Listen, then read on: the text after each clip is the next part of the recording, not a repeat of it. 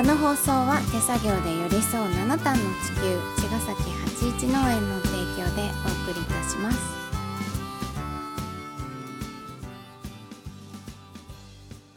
はちじゅういち農園園長ゆうです。ファーマーアキラです。はちじゅういちオーガニックラジオ、本日もよろしくお願いします。お願いします。はい、はい、えっ、ー、とですね、うん、ちょっと収録が遅くなってしまって、うんえー、と今撮ってるんですけども、うんえーとですね、体調を崩しましてですね。大丈夫ですか？はめちゃくちゃ高熱を患いまして、うん、発熱ですね。発熱したんだけど、あのちょっと頑張りすぎたっていうところで、うん、ち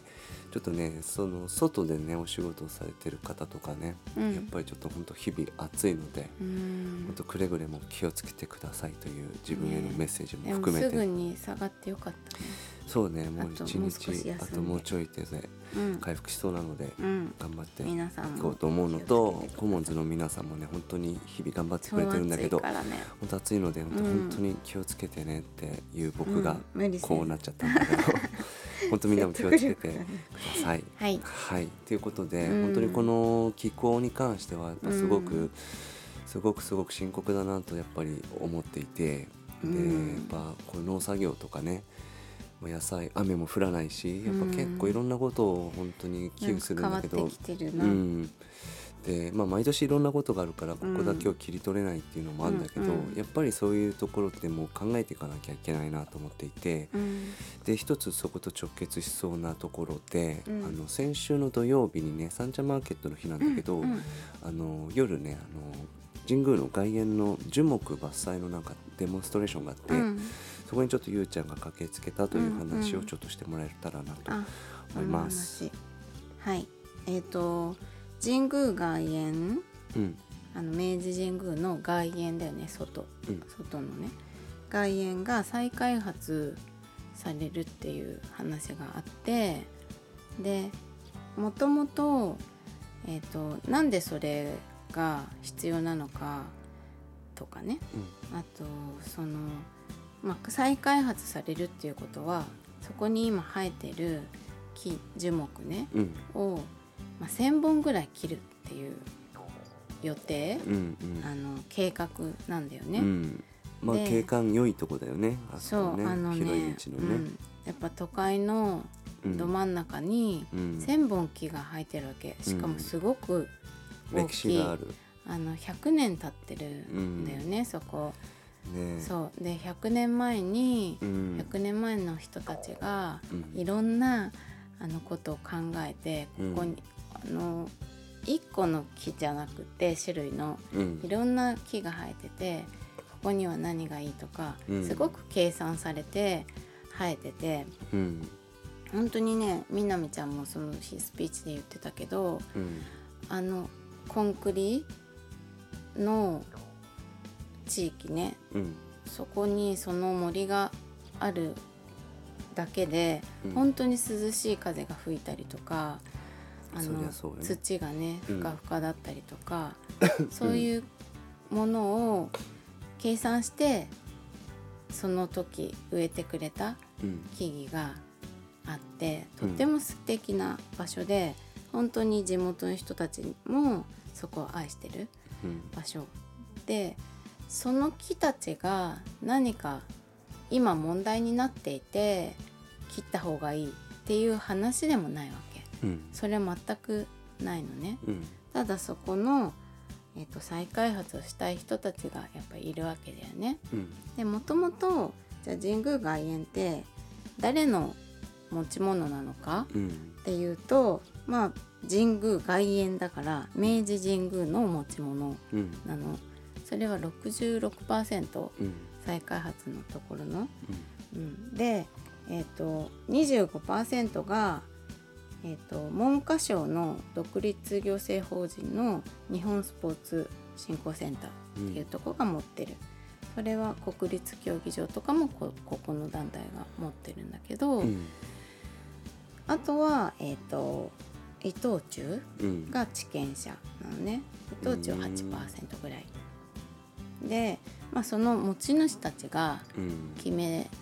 て、まあ、進めるもんじゃん、うん、まあね、人んちの庭みたいなもんだもん、うん、そうなんだけどやっぱり公共のとこだし、うん、そういう公のものだから、うんまあ、周辺の住民には説明会とかあるんだけど、うん、でも本当に狭い範囲の人たちにしか説明がなかったんだって、うん、でそこの本当にその説明されたちょっと外の人たちと会うことができてお話ししたんだけど私、うん、おじさんと、うん、自分たちにはそういう話も全然なかったし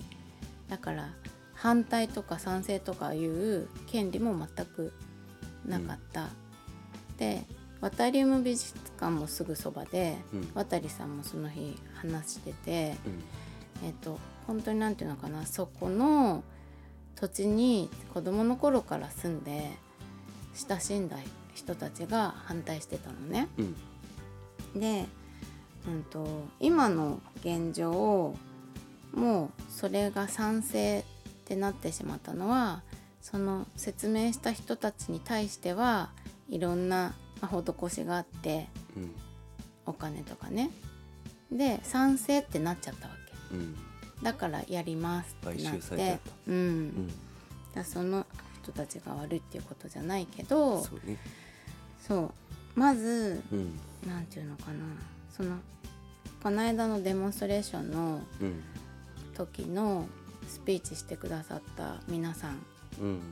は、うん、本当になんていうのかなその意味のないねあのー、再開発って日本中ですごく多いしやっぱりそれでいろんなお金が動くわけじゃん、うん、で儲かる人がいるわけだよね、うん、で儲かってもいいんだけど、うん、それに対する犠牲が